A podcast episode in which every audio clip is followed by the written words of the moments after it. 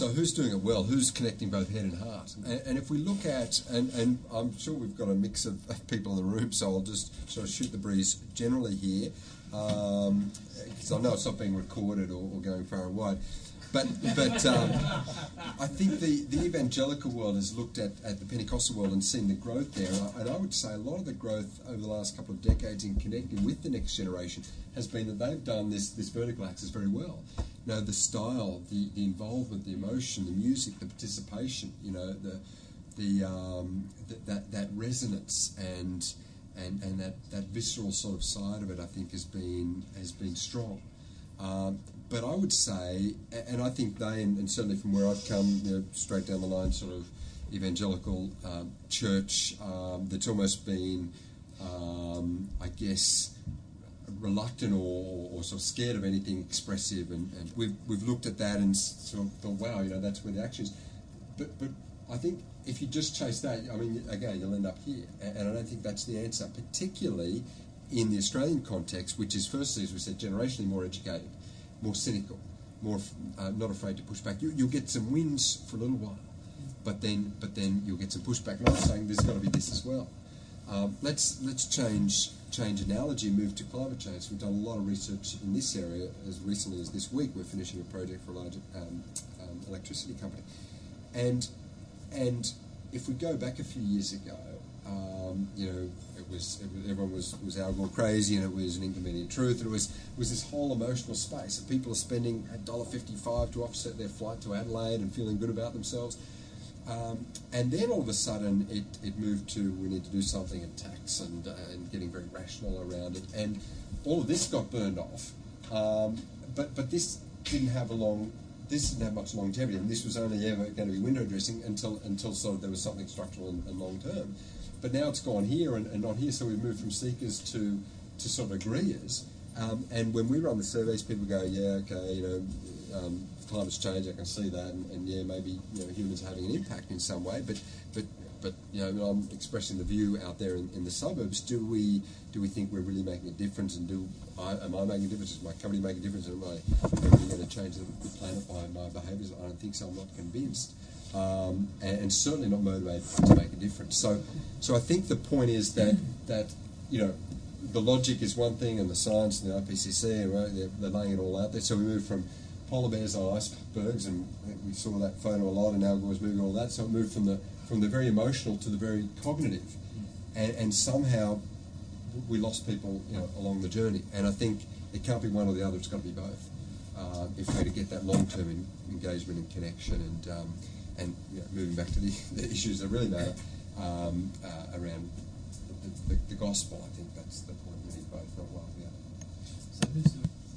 So Mark, can I ask, um, as someone who's done a whole bunch of market, no, this sort of research, social research, and also as somebody who sits in the pew, so to speak, at a church, what's one thing that you actually wish that you that ministers would know from what you've done that they don't know or they haven't kind of got? So, mm. what's the mm. one one thing you really wish if church leaders knew this, that would make their job much easier. Yeah, that's a good thing. Uh, yeah, seems a bit strange repeating it. Mike was there, but better follow the instructions. So, so yeah, when I apply the, the market and, and social research sort of mindset to um, to to sitting in the pews, what, what, do I think you know needs to change, or do I wish that leaders had or got?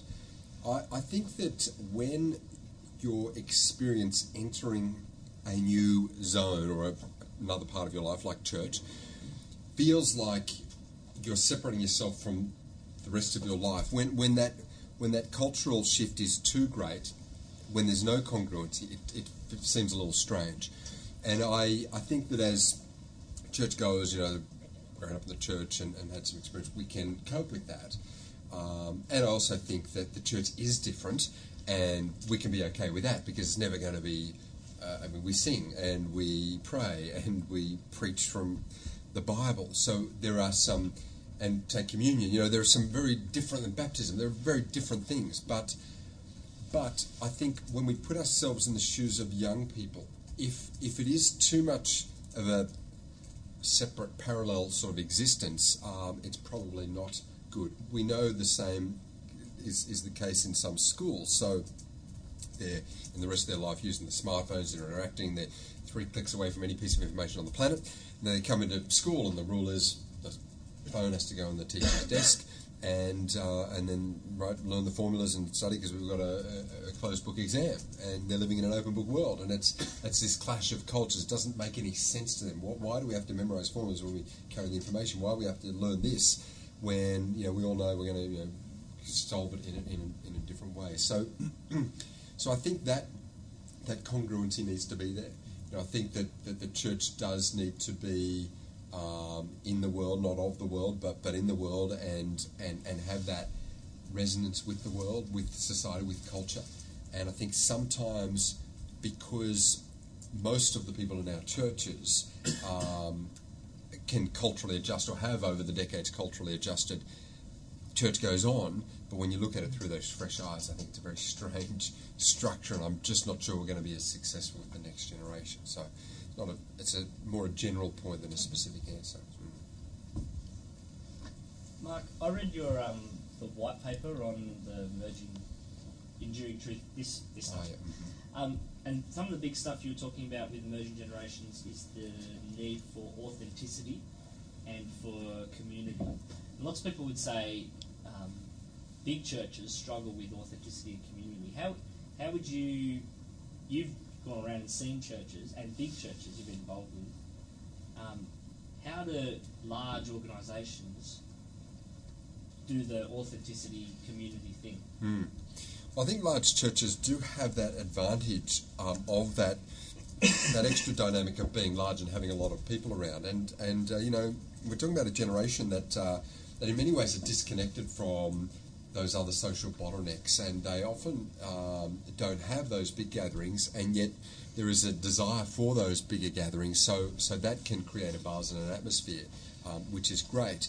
But what it doesn't provide is that authenticity, that, that, that real connection. So when I think in the large you can have the small, when they can belong but still be part of something bigger, I think it's the best of both worlds. And I think for smaller churches that have the advantage of that intimacy and connection, when they can get together on occasion at the big event, you know, create that bigger buzz, that bigger experience, helping these people see that they're part of something that's not just this micro little dozen of us each week, but wow, look at all these people and like me and you know, young or cool or whatever's going on out there. It's it's very validating for them. So I think you know both is key and and I, am sure most churches have some pretty good strategies these days of connecting up through cell groups or small groups or other things. But I, I do think that's that's important, um, and I think that we we have to recognise that that the lifeblood of their friendships, their organically grown friendships, often takes place through technology.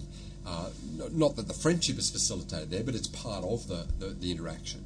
Um, I think even the church can can you know, utilise that, or those cell group leaders, you know, through the texting or the updates or the, or the, the instant messaging, or whatever it might be, you can accommodate some of that.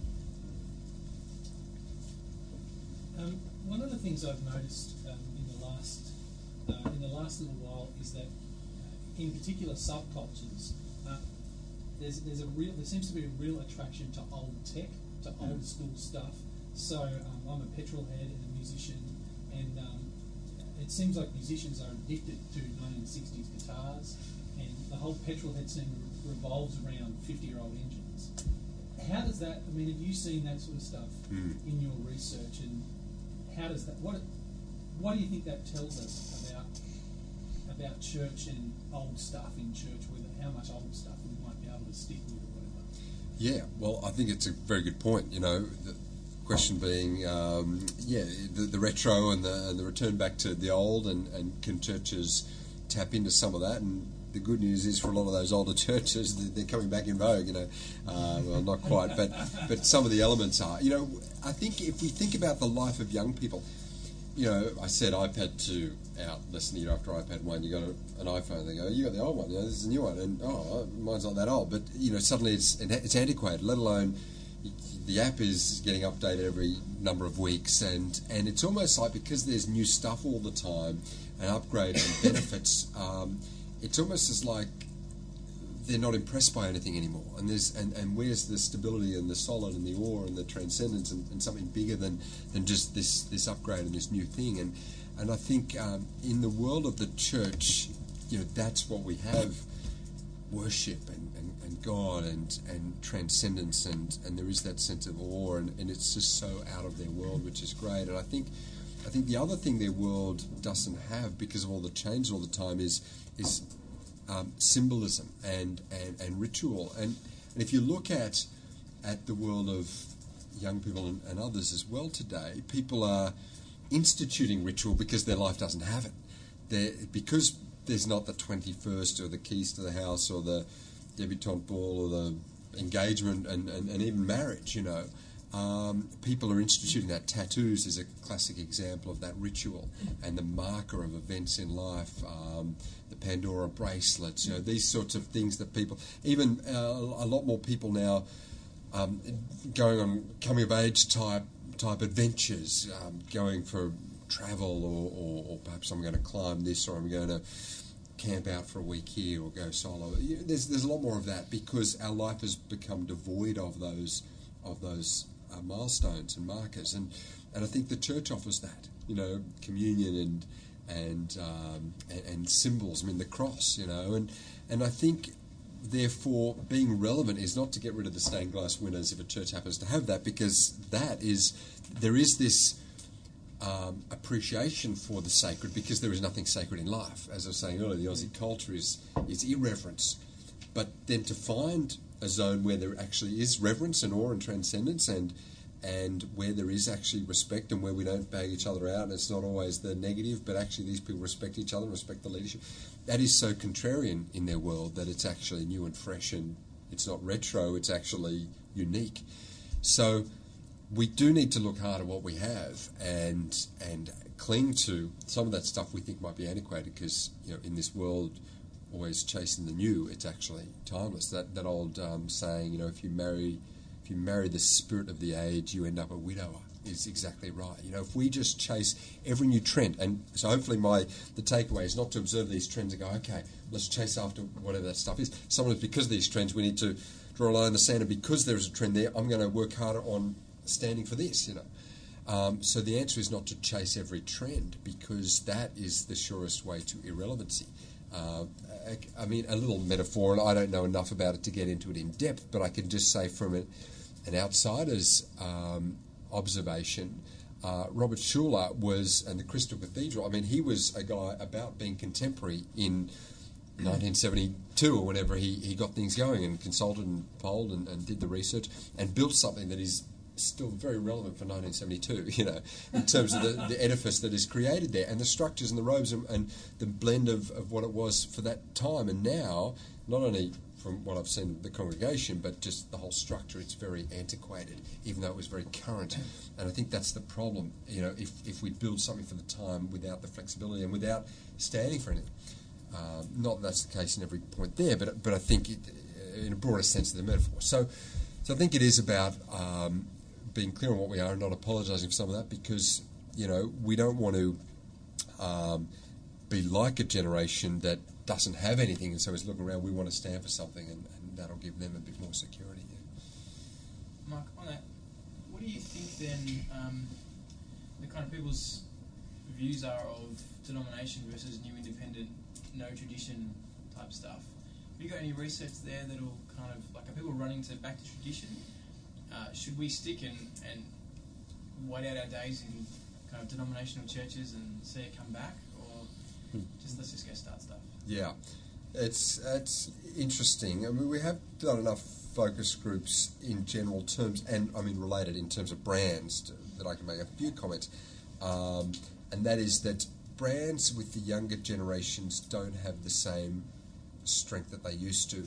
Brands are useful for for categorizing and for giving a sense of nomenclature, you know, and, and, and um, knowing where things fit in and knowing levels of brands and this is expensive and this is cheap. And, mm. and I think um, we've got a, a, bunch of baby boomers and even a bunch, a generation of Gen Xers who are a little bit confused by the non-denominational churches, the independent churches, because they can't quite classify.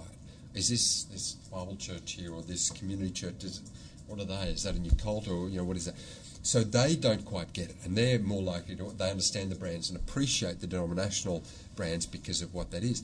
But the generation coming through, the Gen Ys, are so naive as to firstly the denominations that they don't, that denominational churches don't even get the benefit of the clarity and and the, and the significance that the, the denomination and, and its legacy brings to the next generation who's naive. So, so all that they have is perhaps sometimes the the, negative of that. Um, that is that you know it's a, it's a it's an empowered generation that doesn't want to connect in with the brand anyway, whether that be political party as we see, whether that be um, brand of product, or, or in this case the denominations. So I think independent churches um, have uh, they're not giving up much, not being with that brand. Um, however, where there can be um, those cross denominational brands that might even be campaigns that go from time to time, like the Jesus All About Life campaign, I think that that is a positive thing. Uh, I know from the, both the national survey we ran after that and the focus groups that that really helped, particularly the boomers uh, and, and even the older Gen Xers, realise that oh, I saw those blue banners outside church. I didn't realise they were even all Christian churches. Like, you know, there's a lot of again naivety out there, and so that gave a sense that oh, these guys are all you know pulling in a similar direction, at least as far as Jesus is concerned. Um, so there's occasion, I think, where that those interchurch gatherings can be helpful in that sense. But I think the individual standalone churches um, have some benefits these days in a post-categorical society. And some of us will be going to areas that aren't mainstream Sydney, like regional areas. Can we? How do we work that sort of stuff out for our local area?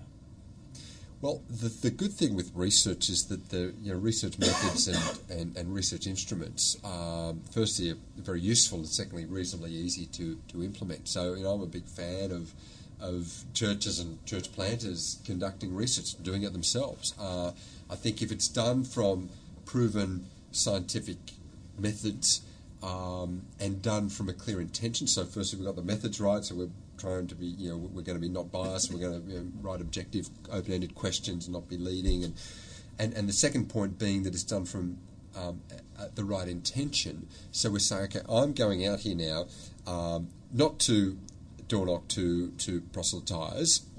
Uh, uh, that that might be uh, and is of course a worthy worthy goal. But if we go with that intention as we would if I was doing something for the Jesus All About Life, and someone says, "Would say, what do I do to be saved?" I say, "Well, I'll tell you after the focus group." But right now, you know, we we got some um, under an ethics charter here as a researcher. So if you're stepping out with the researcher hat on, then you do the right thing in terms of being uh, you know objective and under that ethic of knocking on the door saying, "I'm here to research." You know um, we're involved in the church plan, but I just want to ask you some questions. There's no pressure, no, no, uh, objective data.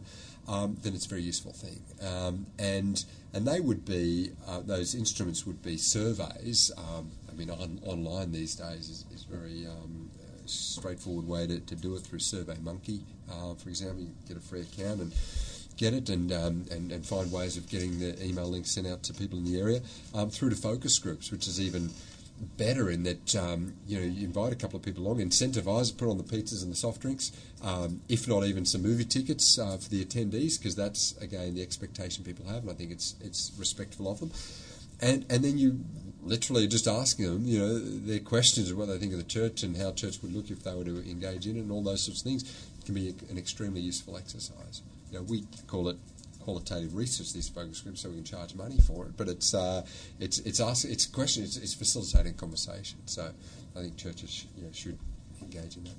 Can I can I just on that? So moving from the quantitative to the qualitative. So you t- today really given us the big the big picture overview. Um, you you just spoke then about doing focus groups. Uh, there's just that face to face spending time in a community as well, and asking the questions of people as well. Uh, you know what um, you know, what does it look like to put together a focus group? What does it look like to put together a survey? Um, and then how do you move from, you know, the survey to actually making decisions based on, you know, on the results of the research? Yeah. How do you, you know, how do you interpret uh, the research that you, you've gathered? Well, um, quick answers to that. We tend to do our quantitative first, so our surveying work first. Although you know there's reasons to go the other way. But if I think about if I was in a church plant, you know, what would I do? Um, you know, you can sit at home, you can get the research instrument right or the survey right, and again do it online, and, and you might even have a pen and paper version of it. Which again, if you design it, you can then print it out, and away you go. Um, because that, in a, I think, for most of you, in terms of the financial investment and perhaps even the time investment, is probably um, the easiest to get started. So you get the survey distributed however you can. You know, ideally, you get the survey link, and then you get all friends or fellow people in the church plant to send it, you know, that link out to people, um, and it would have you know some intro comments that it's objectively conducted, privacy, you know, details are such that you, you'll be de-identifying it. It's going to be um, aggregated content, not, not looking at individual responses, all of that sort of stuff. Um, a- and I, I know Scott, we've briefly talked with you as well, Ryan, about about developing some um, some sort of overview church plan or research pack, and I'm happy to do that and, and make that available uh, based on our, our knowledge. So anyway, that would be the survey, and then you get that out. And once you've got the data back from that, that it's called quantitative because it gives you, you know, quantities of data, and it's all closed-ended questions, largely multiple choice. So it gives you a lot of the of the what people are thinking, the percentages. Eighty percent don't want sermons, but they want more conversations, or they they don't like small groups. They want more the anonymity, and so it gives you all these findings, which is very useful. But it, it only gives you the what, and then you want to know the why. Well, why do they want to be anonymous with the church, and why do they want to slip in and slip out, and why don't they want you know so. So that's when you move to the qualitative because you're going to get quality insights when you move to more of those discussion groups. So, so um, then you would you would want to again you might have someone get a bunch of people together. They might be an affinity group, so they're all people happen to know each other through a network, and that's in many ways more natural. You meet in the host's home, and, and you come along and you do that, or you might do it a bit more like we would do it, where they're all um, people that are in a sense randomly selected from the area, or, or people that are unrelated, and they come together, and you just move through probably a, an hour and a half discussion. You've got a little facilitator's guide, and it you might start off just more broadly around interests and, and you know, warm the room um, through to you know general religion and perceptions of that and what's happening in the news and what do you think and Christianity and through to some more detail of, of, of Jesus and the Bible and what you think through to the church and how it operates and if a church was to set up, how would you want to be marketed to, or how would you find out about it, and what would be your first impressions? What would you want? What wouldn't you want? What are your sensitivities? So you start big and you, and you go small, and if it's well run, it's a, it's, a, it's a great little conversation. There's no pressure at the end. Here's your movie ticket, and thanks so much. I hope you enjoyed the night. And uh, here's a brochure, by the way, if you want to come to church. You know, we're not going to hit you up for it, but um, you know, feel free, and, and away you go. So. So with a bit more investment there in, in that, and, and the time and the location, and the recruitment, but um, but that's a very useful exercise as well, and that might play out into more in-depth even some phone call interviews or other forms. But um, but that's the, the general process, Mm-hmm. and they achieve two different things. So so the, the data side, the quant is going to give you different stuff to more the discussions and the ideas and exploring you know some depth in, in, in the qual. Uh, Mark, I'm interested to just see your views on how Sydney is going to grow in the next few years. Mm. Um, particularly at the moment, the church planting scene, it's quite popular to, have inner city church plants, but Sydney's seems at the moment quite suburban. And um, particularly, I was looking at the like the state metro plans, and they they've got a tagline: "We're a city of cities." Seeing these regional areas like Parramatta, that's going to be a city, and other places. Um, like, what's your insights into that? And I'm keen to see what were some of the motiva- motivation factors for people moving every five years. Is it Yeah. kids and upgrading life stage? Mm. What's your thoughts? Yeah, it's a great question. The future of Sydney and, and where is it going? Yeah. Um, I think it's not going to quite play out like the previous state government had the plan, Okay. um, which is fully infill. You know, by by filling in the, the inner and, and, and even you know, middle suburbs with, with more high density. You know, buildings over train lines and all of that. That will happen because we are going to continue to get more people, and, and we've got a generation rising that are delaying having families for an extra 10 years. 31 is the average age now, starting the kids.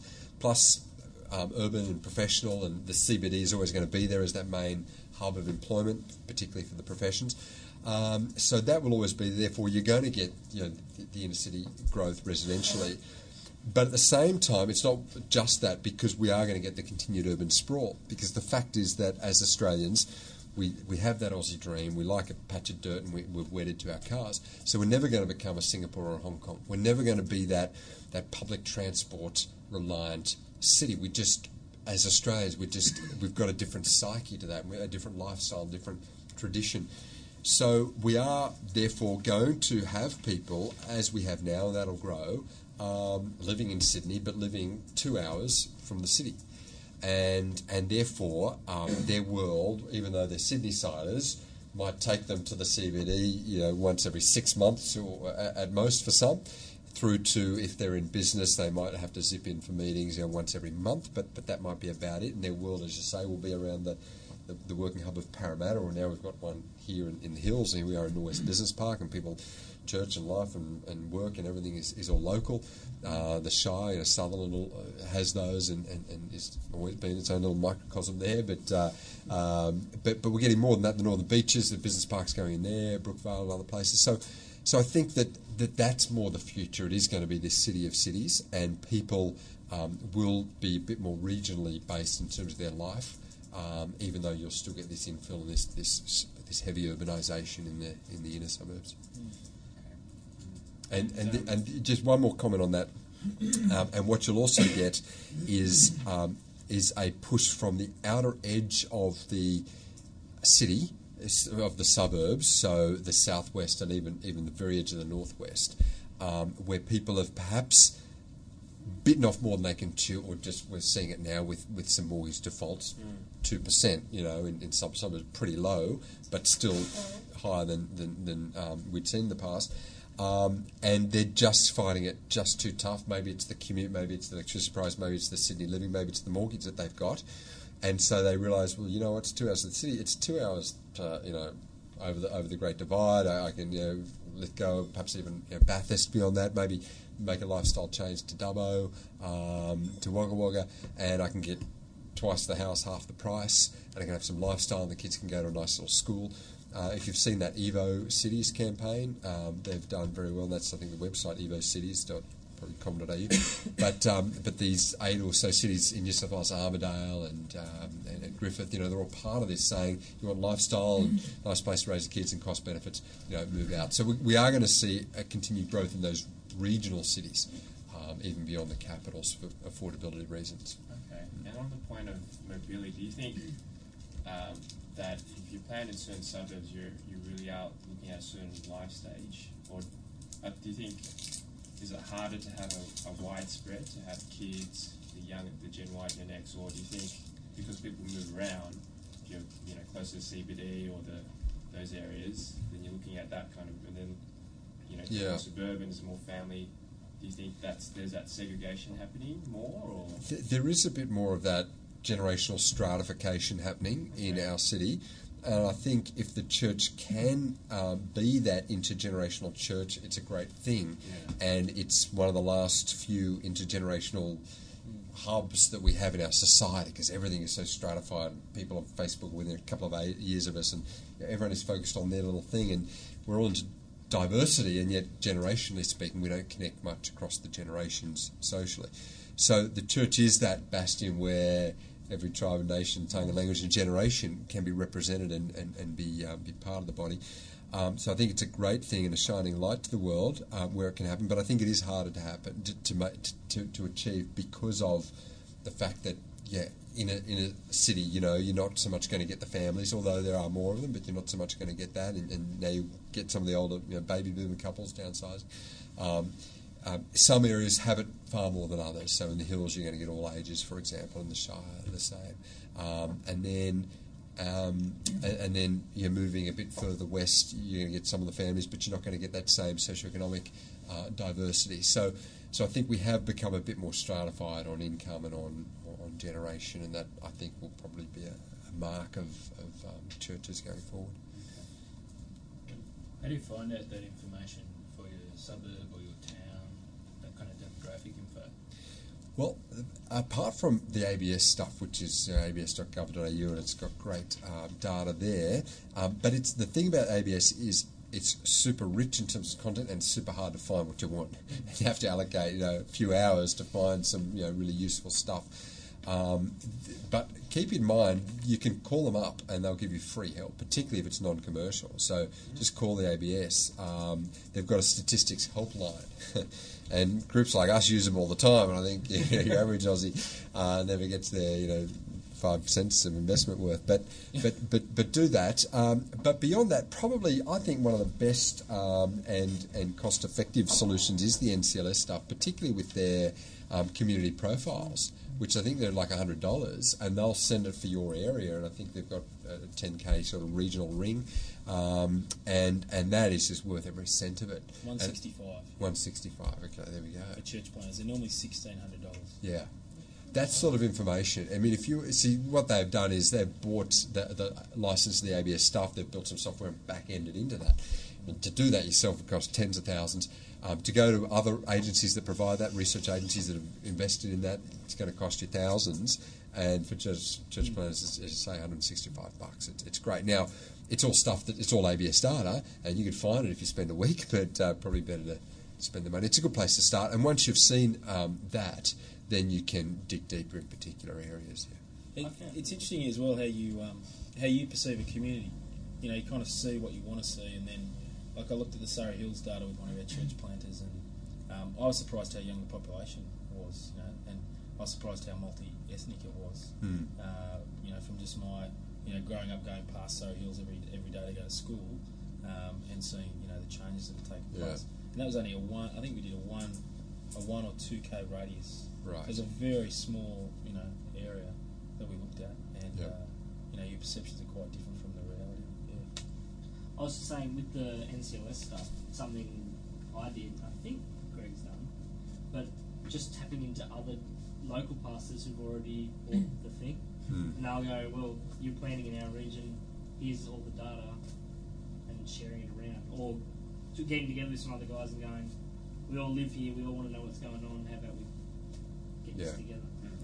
Also, ABS, if you get their um, social trends reports, they do um, they do it by city. We've got hard copies of it here, but um, it's all PDF and it's all free online, and and that is really useful because they look at it based on a whole city, right? So you're looking at a whole city, but they break the city up into statistical divisions.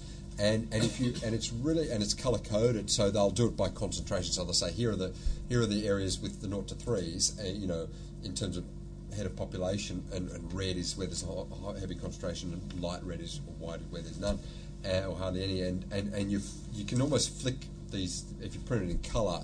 You can look at where are the over 65s, where are the under threes, and, and you sort of get a sense of here's where this is and here's where that is, and it gives you a sense of that because I think it is important to have that whole of city um, perspective, so you know where you sit. So I think the 2K in-depth analysis is great, but then get a sense of the whole city because because that, that tells you volumes as well. Um, you work with developers and the commercials. Would you be able to share kind of what what parts of city they're interested in or what they're targeting? Yeah, well, most of the developers, just because of what they do in their business model, they're, they're greenfield site developers, so they tend to be, you know, out this way. Um, there's nothing, you know, really east of here or, or south of here, so or southwest and um, and uh, and northwest is where it's at. Um, and and you know they are um, on the cutting edge of all of this in terms of understanding communities because their their whole development depends on this. I mean, they're not just selling a house and land package; they're selling community. Uh, you know, Ropes Crossing down south or up here, the, the the Oran Park development or Rouse Hill just completed, and and so they, they really do master plan the whole thing, and they say, well, what do people want? And there's shopping centre, and then community facilities, and uh, and, and obviously the, the the landscaping and layout, and and um, you know they have recognised that people are buying a lifestyle, people are aspirational. If someone is buying a home, it's because they have a commitment to the area and they want to raise their kids, or they want to um, you know have have some work life balance. And, and again, this is right where the church sits in this very space of, of connecting, you know, in that in that third place, you know, environment. Do you think, Mark, um, if you can get in property wise into what they're building, so say Rouse Hill Town Centre, say the church had got in early and been able to put a, a church there, that'd be helpful things to do. So I know in the area we're looking at, there's new developments happening, it's great. Like Mm. second largest shopping centre in the country is being built there. Yeah. Um, and there's a whole heap of land there that makes me just think, man, it'd be awesome to have a church right where this hub is of, of people hanging out.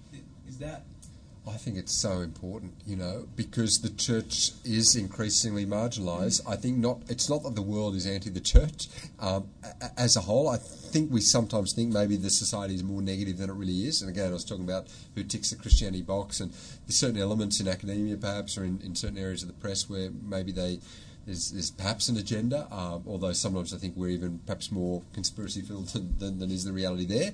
But in but but the thing is, we're just not on the radar screen. And so the developer is developing, and I think. Um, I don't think we need a scout hall anymore. That's not around. What else is around? No churches aren't around. We need a shopping centre. We need a little suburban shopping strip, um, and maybe we need a men's shed. You know, because they're the things that, that are going on. Um, we need some community land. We need a decent play playground, community barbecue facilities. So, so they're thinking in that way, and because we're not there rattling the cage. And I, I think I know out at Oran Park, the, um, the the landowner was particularly sympathetic, and Anglicare and the Anglicans got on, bo- on board there. And I think that there's sort of some quite a good space allocated there. And I know at Top Ryde, the developer also was sympathetic towards a church coming in and getting hold of some of the, the space. So, so I think if we're there, you know, we, we we can be part of it, and we can literally be built into the into the landscape. And I, think that'd be key. Can make a comment, things that have happened in out my direction, uh, as as I understand it, two or three different churches were actually offered something, and all of them said, "Oh, no, we're not interested." So they actually shot themselves in the foot, to which I'm eternally grateful. uh. Uh, I was going to ask you a question. Just a lot of us are working with young families, we're at that stage of life, and you are as well, I guess. Um, what do you see the biggest pressure being on young families in the next 10 to 20 years, do you think? Hmm. I think in the next five years, certainly, we, we have entered a new zone where the financial strains are great. Um, and it's not a little blip and it's not just a post GFC thing. Um, um, it's, it's sustained pressure on the household budgets. That's the reality. Um, we're going to see a little bit of increase in, in wages, I think, but, but what will go with that will be a little bit of an increase in, in those interest rates. Um, and the fact is, in a city like Sydney, um, you know, the, we've got demand greater than supply in housing, and therefore we've got um, expensive houses and therefore big mortgages. And and that's and and we're talking about Sydney. That's the majority of people's. If, if they've got kids, they- they're going to uh, they're buying a place. They tend to have a mortgage, and, and that's their experience. So I think that that is sustained. Um, we've seen the GFC sort of shake a bit of fear into people, and over the last year or two, we've seen this deleveraging. You know, people paying down as much as they can on that mortgage, cutting down on the credit card use, um, trimming back, getting rid of the mowing guy and uh, the dog wash people, and uh, doing a bit more of that themselves, uh, which is a good thing.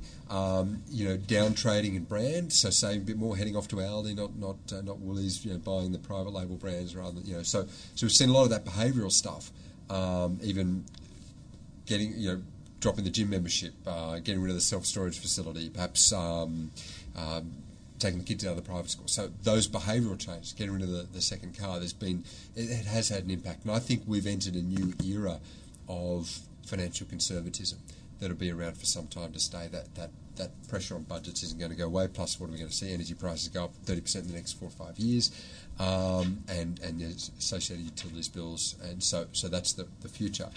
Um, but if we take a so the point is there that we've got in Sydney people paddling to keep their head above, and and some are even struggling to do that or, or aren't quite doing that. Um, if we take it further afield, I think that you know after that financial survival mode and kids are growing up a bit, I've got a little bit more of an ease. I, can take a bit of a breather on the on the expenses. And, you know, as the family moves to that next life stage, I think it is going to be a bit more of the significance, like what are we doing and, and where are we headed and what's what ha- are we making the most of, of our life? You know, is there anything else? Uh, I think that'll come through in the parenting. We we find that parents are totally out of their depth with parenting. Um, you know, it used to be that the grandparents were around. It used to be that you just did what everyone did. You smacked the kids. You you, you know, disciplined them, and, and the school got behind you, and, and there was there was just that, that structure there, and that's not there, and, and the results of that are starting to be seen in these households. And they well, you took those tools away from me. What? How do you raise your kids? And the parents are busy, and you know, technology. They're totally. We find parents are totally out of their depth in in um, seeing the dangers of the technology. The kids are more savvy than the parents are. Uh, the majority of households in Australia with dependent children have wireless internet connectivity, which means the kids have got the iPads or the whatever else in the bedrooms, and they're getting up to whatever, and, and the danger. So, so parents are losing um, that that parental um, impact in, in a lot of ways and out of their depth. So I think that's another pressure that they face. And then, as I said, yeah, that, that aspirational thing. Well, where are we going? and What's life all about? And what else is there? And I think that's that um, Bob Buford writes about from success to significance. And I think I think you know, it's not just in the older age groups. In other words, if you pay off the mortgage and you know you, you've got the castle and you, you're all set, the kids are growing up. Um, it even happens in the in the 40s, and people will say, you know, what else is there? Do I buy the Harley? Do I, you know, do I get the jet ski? Is that what our future is, or, or is there something else? And I think that at that transition point, you've got a great opportunity as the church to, to connect as well. Mark, um, in, in the, on the Central Coast, at least 70% of the coast commutes that two hours to come in for work Mm. uh, each way often. Um, can you comment on, on the pressures that that would put on uh, just churches in general, church life, Mm. community, all that sort of stuff? Yeah. Um, Well, it's massive, isn't it? You know, you've got that commute and the and the strain. You've got ABS talks about the biggest rise in job holder now is the multiple job holder. So you've got people holding multiple jobs. Many of them are, are off increasing. It's it's it's the mum, you know, who's she's got the the two day week job, and now the strain's on, and she picks up another one day week job. You know, that's that's we've seen a lot of growth in that. So you've got the two income earning household. So you've got the two the dual commute with the kids and the complexity of that. Um, so that has a massive impact, um, and you see it in all areas. We've we've done. I did some work recently for a few um, youth development organisations. They used to and always have relied on everything from the local sporting club. You know, who's going to man the canteen at that on a Saturday through to the school and the P&C and, and the canteen there, they are struggling. Um, and a lot have now been commercialised because they just can't get the, the, the volunteers in, mum or dad, because the you know, two income earning and the long commute. And they'd love to commit and they want to be around the kids more and they just can't. So that's having impact in those community areas and obviously the church in terms of, you know, who. Sunday's the one day. I mean, now Saturday's busy. It's the one day of the week when you do all your little things and the shopping and the soccer, and Jenny's got the netball, and we're rushing here and there um, because the kids are a bit more, some would say indulged, certainly more structured in, in their life, and, and so both parents hands on just with the kids on the Saturday. Sunday's this, this you know, take a breather, and um, and then you want me to run the Sunday school class for the year sixes. You know, I, think I'll opt out this year. So so I think the church is really struggling there to to get those volunteers involved, um, and that's just you know the new the new reality. And and I think if you look at what um, solutions, let alone the small group and, and committing to that, um, let alone the, um, you know, the, the midweek teaching program, whatever else we have as, and we have had in our churches, um, we're, we're struggling. So, what are solutions? Well, if we think of what these community organisations are doing, or schools that still have canteens uh, run by the, the volunteers, um, they'll say, look, forget about volunteering for the term. Um, let's do three week blocks, or can you do two weeks in this thing, or let's not have the manager for the soccer team because no, let's have let's allocate, and, each parent does oranges one one week or, or twice, you know, in the in the season. It's we're seeing um, a drop down in commitment and pragmatic solutions come around, and I think the church, you know, is starting to do that as well, rather than the maybe we'll do this midweek, three week um, training session rather than run it for 10 weeks of the whole term. Maybe we'll do a, um, the church camp might end up being the, the Saturday and the Saturday night, you know, maybe, maybe the one night rather than, you know, the full retreat. I mean, we're just, um, it just changes to accommodate the, the complexities. I think keeping the intention of what's there, um, but doing it in a way that's going to be more feasible in the 21st century. I think that's what we're seeing. Mark, um, this has been lots of it about the gen- emerging generations now, but in reality, if we want to reach Australia, then we're going to be looking at Generation Alpha and where will they be in church? How do, when do we?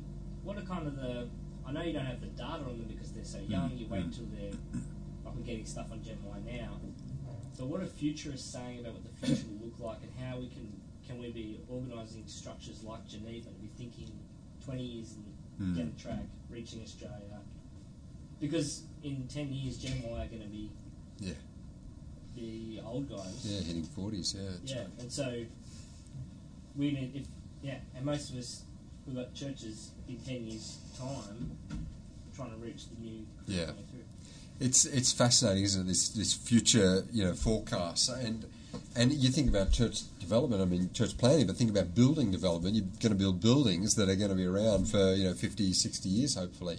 Um, we found this with these developers that we worked at. It's fine to talk about three to five year time horizons. They're going to build a building that's going to be around for 60 years. So what do they do? Um, how do they develop them? You know, they're well aware of the changing trends, and they've almost got to the point of, of building buildings that basically um, have the right amenity that's going to work today, but have a structure, the internals of which can be totally changed. Because the idea that we can know now what 2030 will be like and how we'll work then, considering five years ago we didn't have Twitter, we didn't know what social media was, we didn't have smartphones, and we didn't have uh, you know tablet computing, let alone 25 years. You know, it's crazy. Um, I as you do when you hold a you know child of yours. I was holding my one-year-old son Corbin recently and working out that he'll still be at school in 2028. Uh, he'll still be in the workforce in 2080. You know, based on today's numbers. So, so as we're looking towards the 22nd century, he'll still be in the workplace, and he's not. This isn't some theoretical generation. These are these kids we have. So, so what their education and work will be like. They're clearly going to work in careers that don't even exist now. Um, they're going to be educated in ways we can't imagine. And, and I think that it is useful to have these thoughts um, regarding church as well. Um, bearing in mind that church is different to education and work in that there are some not negotiables, which I think offers us a little bit more structure. We say, what, what will we not compromise on? What is timeless? And let's put that in, and then let's, let's work around uh, in the gaps. Um, but with Generation Y, I mean, apart from the main point that we need to be flexible and adaptive and realise that there's going to be changes we can't yet foresee, um, I, I think if we look at the economic trends and the demographic trends, they're going to be growing up in, um, in very much at the peak of the ageing of our population. This ageing tsunami, it's, it's not an, an inaccurate term. I think it's, it's almost going to take our nation by surprise. We're going to, we've got 3 million retirees. We're going to get 6 million trying to squeeze into that space uh, in the next three decades. So essentially a doubling um, of our older population. Um, that's going to have big impacts. Um, we, it's the largest generation in terms of you know, births, as we've been discussing. Um, yeah, birth rate's half what it was in the 1960s, but the population's more than twice what it was. So you multiply it out, we've got more babies than ever. Is the point? Um, but but being um, being raised in a little bit more conservative times, you know. Uh, global competition and formal education, and um, three-year-olds or four-year-olds heading off to, to school. Ninety percent of Year 12s 90% of students going through to year 12 is the federal government target. um, everyone being able to access university. I mean, these are some of the, the policy platforms.